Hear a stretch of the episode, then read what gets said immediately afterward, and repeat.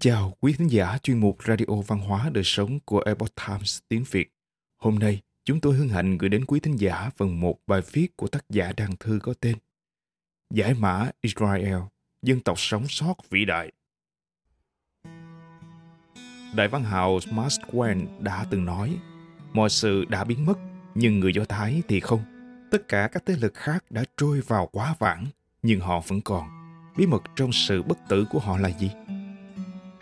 Lời tựa một dân tộc nhỏ bé mất tổ quốc đã hơn 2.000 năm, chịu cảnh thiên di, sống lưu vong, phiêu bạc khắp nơi trên thế giới, tới đâu cũng bị hắt hủi, nghi kỵ, trục xuất, chịu đủ những cảnh thảm nhục, tàn sát, không sao tưởng tượng nổi. Cuối cùng, họ đã sống sót khỏi ách nô lệ của đế chế Ai Cập. Họ đã sống sót sau sự tận diệt của đế chế Hy Lạp. Họ đã sống sót dưới sự đàn áp của đế chế La Mã. Họ đã sống sót khỏi tòa án dị giáo Tây Ban Nha Họ đã sống sót khỏi những lò sát sinh ở Âu Châu. Họ đã sống sót sau nạn diệt chủng của Đức Quốc xã. Họ đã sống sót khỏi sự tấn công của bảy nước Ả Rập. Các đế chế từng đàn áp họ đã biến mất khỏi vũ đài lịch sử, còn họ vẫn tồn tại. Loạt bài viết này nhằm đưa ra kiến giải về những bí ẩn trong sự bất tử của Israel. Làm thế nào một đất nước với lịch sử 2.000 năm lưu vong, rồi lập quốc với một mảnh đất nhỏ bé, khô cằn, tài nguyên thiên nhiên ít ỏi, lại có thể tồn tại dưới sự thù địch của các quốc gia lân cận. Đối phó với những cuộc chiến giữ vững bờ cõi mà vẫn tạo ra sự sáng tạo vượt bậc, đứng ở đỉnh cao trong rất nhiều lĩnh vực với những con người tiên phong. Tư tưởng vượt tầm thời đại tạo nên sự phát triển thần kỳ và có đóng góp to lớn cho nhân loại. Không chỉ sống sót sau mấy ngàn năm lưu vong, người israel vẫn còn giữ được bản sắc tiếng nói chữ viết và tập tục của mình. Họ đã duy trì được nó giữa những nghịch cảnh khủng khiếp khó có thể tưởng tượng nổi. Sức chịu đựng phi thường này từ đâu ra? Sức mạnh ý chí đặc biệt cháy bỏng nào khiến người Do Thái khác biệt và giữ cho họ thuần nhất? Họ đóng vai diễn nào trên sân khấu nhân loại? Lịch sử bi tráng của họ có ý nghĩa gì? Thông qua trường thiên sử thi bi thảm và oanh hùng của họ, mỗi dân tộc đều có thể nhìn thấy đáp án cho vận mệnh của chính mình. Chúa thì chọn mà có người lại ruồng bỏ. Người Israel sở hữu một tư liệu lịch sử cho phép họ lần lại nguồn gốc của mình từ thời rất xa xưa. Khi Thượng Đế tạo ra loài người, cuốn Kinh Thánh cổ xưa ghi lại lời Thiên Chúa rằng Israel là dân tộc được Chúa chọn. Người đặt tên Israel cho dân tộc này và một miền đất hứa đầy hoa và mật – bởi thế, người Israel thường được gọi là con dân của Kinh Thánh, bởi vì Kinh Thánh đã ghi chép lại lịch sử của người Israel. Khi La Mã chiếm xứ Judea, đã dùng một tên mới để gọi con cháu Israel. Tên đó người Pháp gọi là Juif, có nghĩa là dân xứ Judea. Người Trung Hoa phiên âm là Do Thái. Vậy nhưng, điều đó không ngăn cản người Israel trở thành mục tiêu tấn công của những người ngoại giáo và hết thảy các đế quốc hùng mạnh Israel đã trải qua một lịch sử đầy thăng trầm, luôn là mục tiêu của các cuộc tấn công khủng bố nhiều hơn bất kỳ một quốc gia nào khác. Lịch sử của Israel đầy máu và đẫm lệ trong sự hận thù của loài người. Đến nỗi bài Do Thái trở thành một thứ chủ nghĩa toàn cầu và vẫn còn tồn tại cho đến tận ngày nay. Lịch sử cho thấy trong vòng 2.000 năm qua, người Israel đã bị trục xuất khỏi hơn 80 quốc gia khác nhau – Mặc dù thuật ngữ bài Do Thái xuất hiện từ thế kỷ 19, tuy nhiên chủ nghĩa bài Do Thái đã tồn tại từ thời cổ đại. Tại sao thế giới căm ghét người Israel? Tại sao chủ nghĩa bài Do Thái lan tràn ở nhiều quốc gia? Nguồn gốc của hiện tượng này là từ đâu? Kỳ thị tôn giáo, sự khác biệt giữa người Do Thái với người không phải Do Thái chính là tôn giáo của họ. Do Thái giáo được xem là một trong những tôn giáo độc thần cổ đại nhất thế giới – với chiều dài lịch sử hơn 3.000 năm. Từ dân tộc Do Thái đã ra đời ba tôn giáo lớn nhất và có ảnh hưởng nhất trên thế giới. Khởi đầu là Do Thái giáo vào khoảng năm 1800 trước công nguyên. Tiếp theo là Cơ đốc giáo, được Chúa Giêsu sáng lập vào giữa thế kỷ thứ nhất như một nhánh ly khai từ Do Thái giáo. Và sau đó là Hồi giáo, được nhà tiên tri Muhammad sáng lập vào thế kỷ 11. Một tôn giáo độc thần là gì? Đó là niềm tin vào một Thiên Chúa duy nhất, Israel chính thức được thừa nhận như một dân tộc và được đặt tên là Israel là bởi một giao ước từ Thiên Chúa khi Ngài hứa với Abraham, tổ phụ của người Israel ban cho họ xứ Canaan. Thánh Kinh chép lại lời giao ước của Ngài. Ta là Thiên Chúa toàn năng và ta lập giao ước với ngươi. Ngươi sẽ là tổ phụ của nhiều dân tộc và để đánh dấu giao ước này, người sẽ đổi tên thành Abraham, có nghĩa là cha của nhiều dân tộc. Ta sẽ giữ lời hứa, xứ Canaan sẽ thuộc về ngươi và dòng dõi của ngươi đời đời. Và ta sẽ là Thiên Chúa của họ. Theo giao ước này, thì dân tộc Do Thái chỉ tôn thờ một Thiên Chúa và Thiên Chúa sẽ chọn Do Thái làm dân riêng của Ngài. Quan niệm này về sự giao ước giữa Thiên Chúa và con người là cốt lõi của thần học của Do Thái giáo. Xứ Canaan là vùng đất Israel ngày nay, về sau được gọi là đất hứa là vì vậy. Vào thời đó, hầu hết cư dân của thế giới đều tôn thờ các vị pharaoh, các vị thần và ngẫu tượng. Riêng người Israel chỉ thờ duy nhất một vị thần, Thiên Chúa, đứng bảo hộ đặc biệt và cao nhất của họ. Điều này khiến dân Do Thái giáo trở thành lập dị đối với thế giới ngoại giáo đa thần. Đây là nguyên nhân chủ yếu đầu tiên khiến người Israel bị kỳ thị, căm ghét và trở thành mục tiêu tận diệt người Israel từ chối việc bị các thế lực cai trị áp đặt vào các nghi thức hay quan điểm tôn giáo, dẫn đến sự thù địch gia tăng. Họ không chấp nhận việc quỳ lạy các vị vua thời đó bởi họ chỉ quỳ lạy trước Thiên Chúa. Niềm tin tôn giáo của họ thách thức quyền lực của các vị vua cai trị họ trong thời cổ đại. Sắc lệnh đầu tiên hợp pháp được ban hành cho phép tận diệt tất cả những người Israel là do vua Ba Tư phán ra. Việc đàn áp do Thái giáo có từ Hy Lạp cổ đại và từ La Mã cổ đại. Khi đó, dân Israel bị các vua chúa, các dân tộc khác tấn công ác liệt, giết chóc khủng khiếp và khiến cho họ phải phân tán và ly tan khắp nơi. Thuyết người Israel giết Chúa Giêsu. Ngoài việc bị căm ghét bởi sự khác biệt tôn giáo, độc thần Chủ nghĩa bài Do Thái phổ biến nhất dựa trên giả thuyết rằng người Do Thái giết Chúa Giêsu, bắt nguồn từ việc Do Thái giáo từ chối công nhận Chúa Giêsu là vị cứu thế. Do Thái giáo thực sự hình thành khi Chúa Giêsu đã truyền ban 10 điều răn cho dân Do Thái thông qua Moses.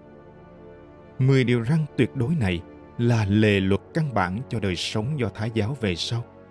Trong 10 điều răn của Thiên Chúa có quy định rằng chỉ được thờ một Thiên Chúa duy nhất mà họ gọi là Jehovah, không được thờ động vật và ngẫu tượng, cho nên do Thái giáo không thờ người hoặc động vật. Họ cho rằng người là người, dứt khoát không thể là Chúa hay Thánh được. Đến thế kỷ thứ nhất, Đức Chúa Giêsu xuất hiện, sáng lập Kitô giáo như một nhánh phái sinh của Do Thái giáo. Chúa Giêsu là người Do Thái. Kinh Torah gồm năm cuốn sách đầu tiên trong Kinh Thánh Do Thái, được gọi là Kinh Cựu Ước trong Kitô giáo. Còn Tân Ước tập hợp các bài giảng của Giêsu sau khi Kitô giáo ra đời và tách khỏi Do Thái giáo. Trong Tân Ước, Giêsu dùng từ con người, từ ông sử dụng để nói về mình và người khác nói về ông. Trước câu hỏi Chúa Giêsu là Chúa hay là người, người Kitô trả lời cả hai người Do Thái không thể chấp nhận loại bỏ sự phân biệt tuyệt đối mà họ đã luôn vạch ra giữa Chúa và con người. Vì đó là cốt lõi của thần học Do Thái, niềm tin ở trên tất cả các niềm tin khác, phân biệt với người ngoại đạo. Bởi thế, sự xung đột này giữa hai giáo phái trở nên không thể hòa giải. Kitô giáo hoàn toàn thoát ly khỏi Do Thái giáo. Giêsu bị kết tội có mưu đồ làm vua dân Do Thái dẫn đến việc ông bị kết tội đóng đinh trên cây thập giá. Người Israel có giết Chúa. Kinh Thánh nói rõ ràng rằng người La Mã là những người đã thực sự giết Chúa Giêsu, mặc dù người Do Thái đã tham gia làm kẻ đồng lõa. Câu hỏi đặt ra là tại sao người La Mã không bị thù ghét như người Do Thái?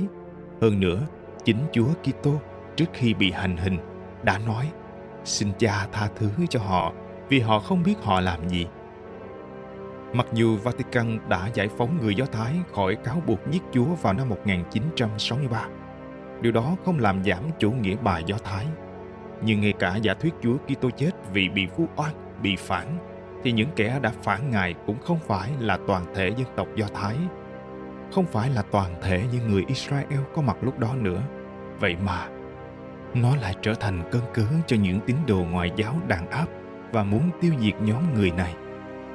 Liệu có thể nhân danh bảo vệ đức tin để bức hại một dân tộc giết cả những đứa trẻ mới sinh còn chưa biết gì về mối hận thù của loài người? Đêm trường trung cổ.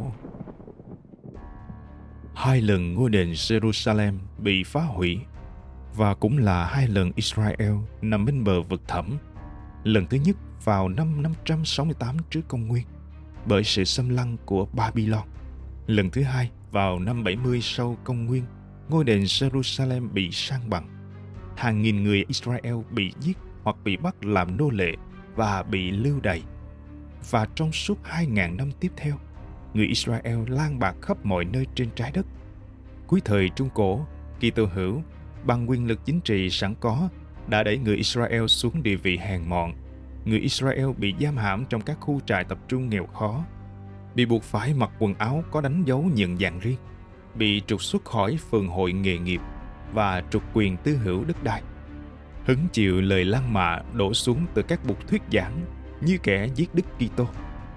Bị buộc tội là thủ phạm đã đầu độc nguồn nước suốt kỳ đại dịch cái chết đen. Nói chung là thủ phạm của mọi hành vi tội ác mà một trí óc tâm tối có thể gán cho một nhóm dị dũng.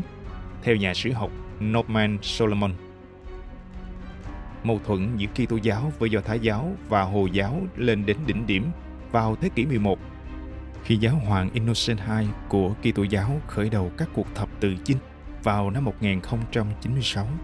Giáo hoàng thúc giục các nhà cầm quyền Kitô giáo tấn công người Do Thái giáo và người Hồi giáo ở Âu Châu, thu hồi các vùng đất thánh địa ở Canaan.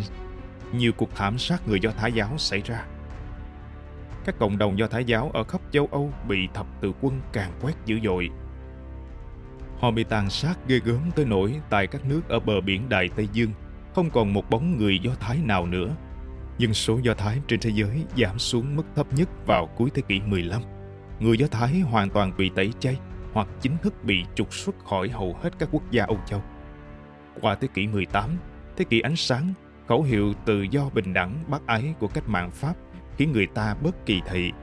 Người Israel được quyền bầu cử bình đẳng từ cuối thế kỷ 19 sang đầu thế kỷ 20 là thời kỳ vàng son và yên ổn làm giàu của người Israel.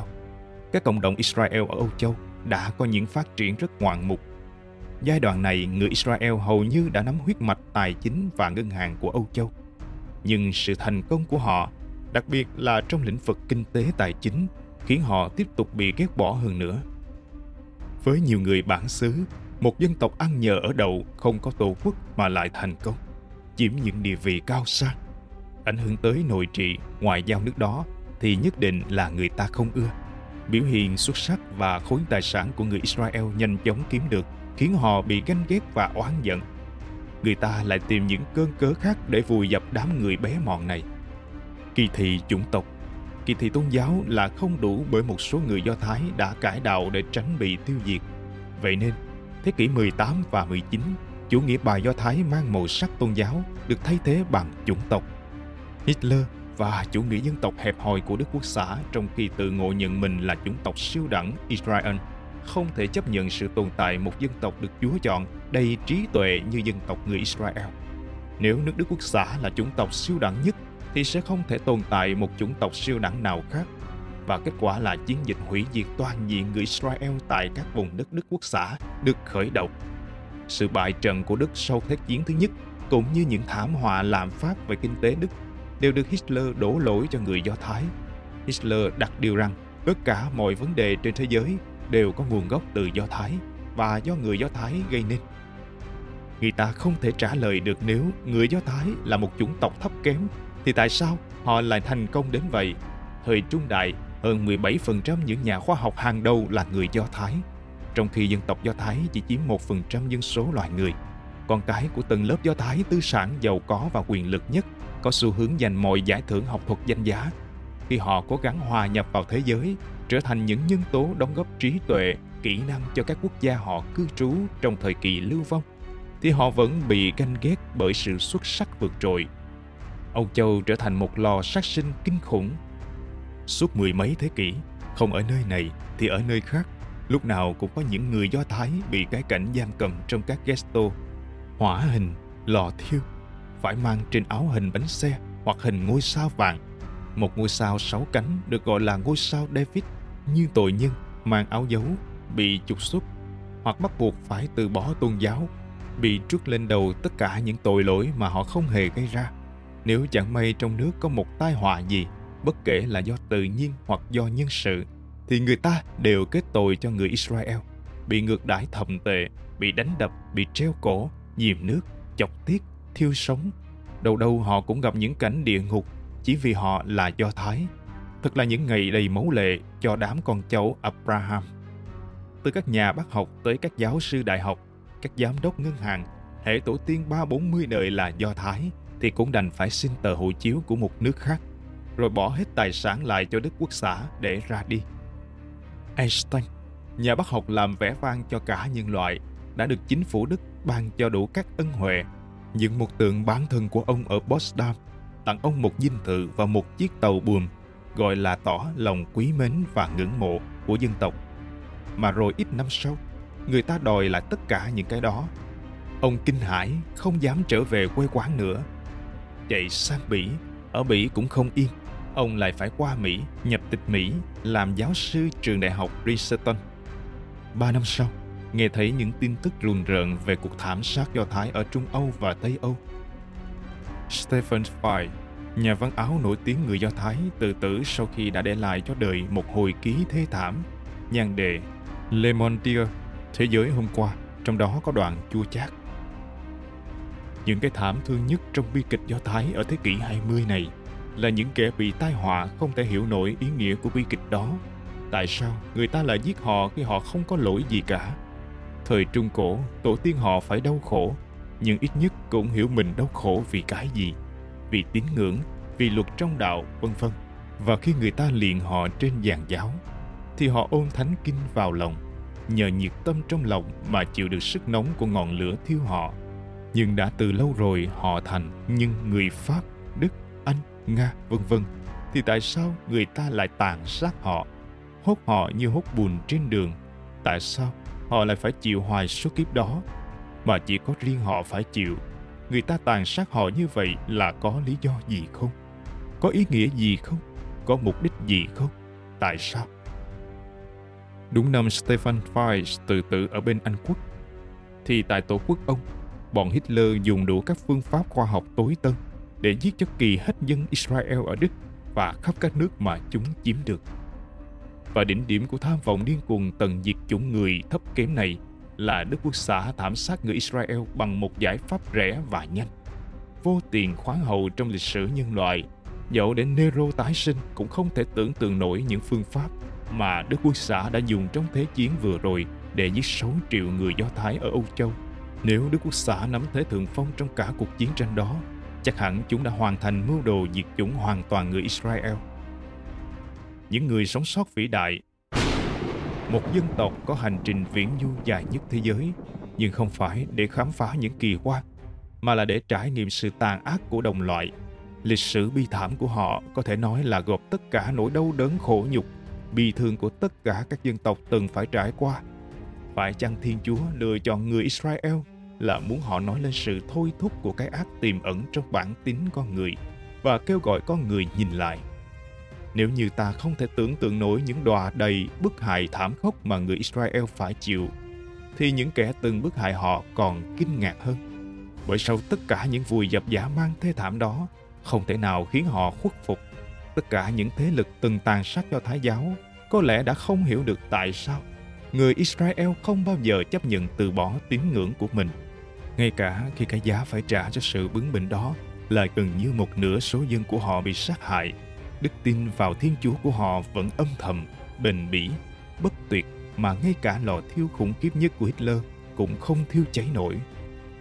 Trong khi những quốc gia văn minh cổ đại xung quanh Israel như Ai Cập, Hy Lạp, La Mã trong quá khứ đã từng xâm lăng dày xéo trên mảnh đất thiên liêng của người Do Thái. Cho đến hôm nay, tất cả chỉ còn lại là những dấu tích đổ nát và mãi mãi chỉ còn trong ký ức. Riêng dân tộc Israel trải qua biết bao nhiêu chìm nổi, vẫn còn cho đến ngày nay hiên ngang và kiêu hãnh.